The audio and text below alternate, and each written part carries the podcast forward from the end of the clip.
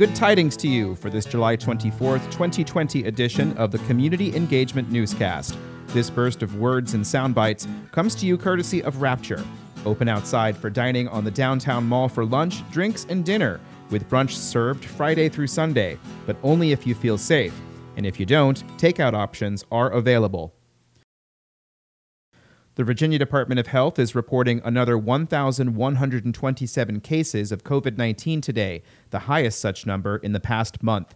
However, the seven day positive rate declined to 7.5%, down from 7.7% yesterday. The number of deaths has increased by 13 to a total of 2,067. Of those to date, nearly 50% were over the age of 80, a quarter were between 70 and 79. 15% were between 60 and 69, 6.2% were between 50 and 59, and 2.7 are between 40 and 49.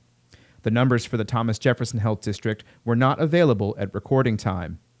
There have now been over 4 million cases in the United States, and we're at over 143,000 deaths.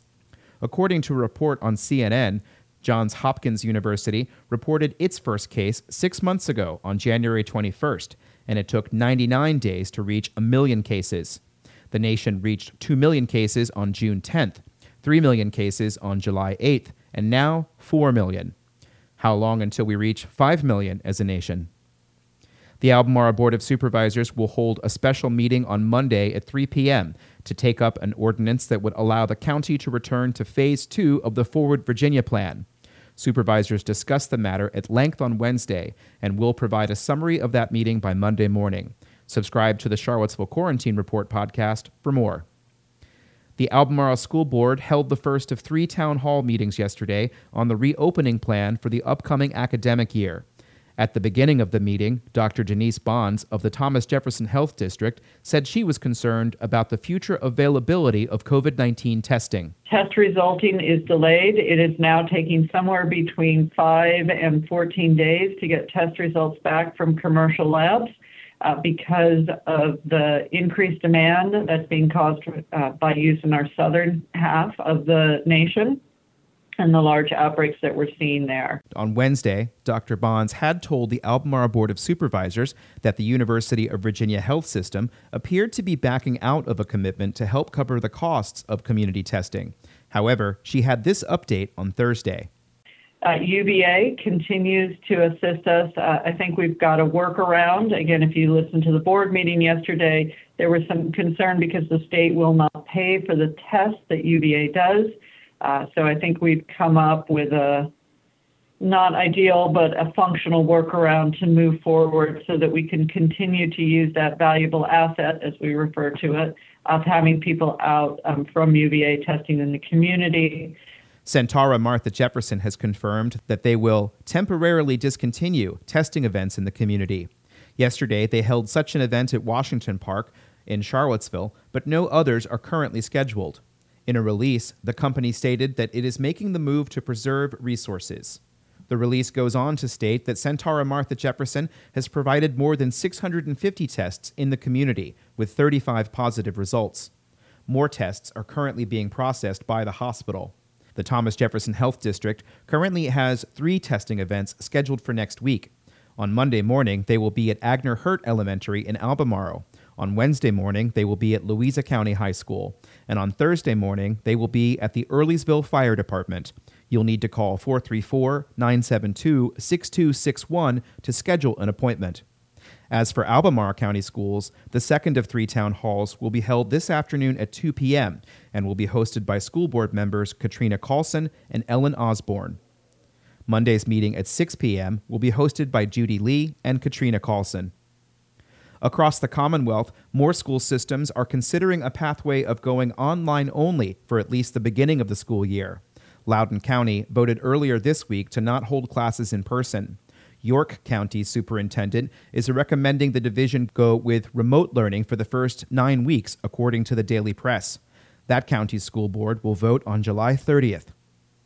Dr. Denise Bonds did not offer a recommendation on what Albemarle should do, but said that if classes are held in person, facial coverings must be normalized and contact between students must be limited. She gave this advice. if school is to be held in session to really um, work on cohorting uh, kids in small groups um, and limit the use of shared spaces.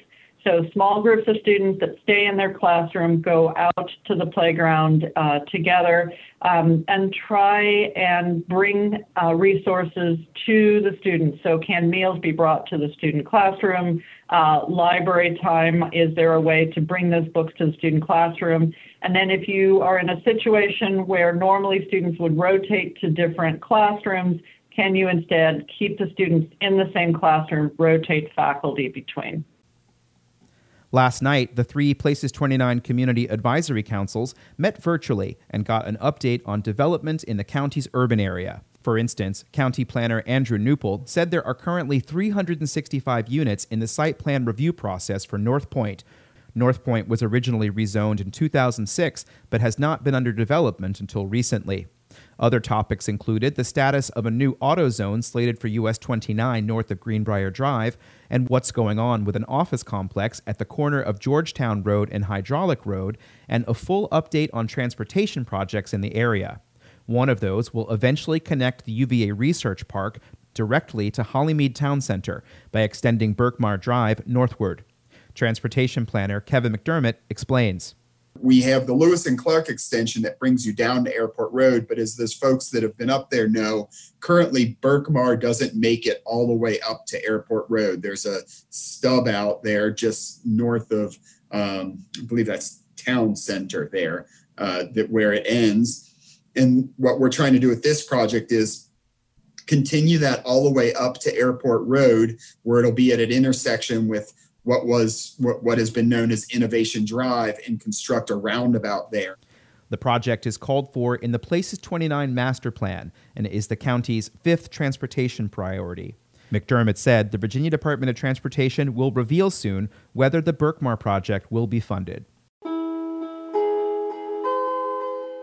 And that's it for this week's edition of the Community Engagement Newscast. This is the second full week that I've been able to put this out. I hope that you are enjoying this and I hope that you will send it along to friends. The hope here is to try to get you as much information about what's happening and decisions that are coming up in the future.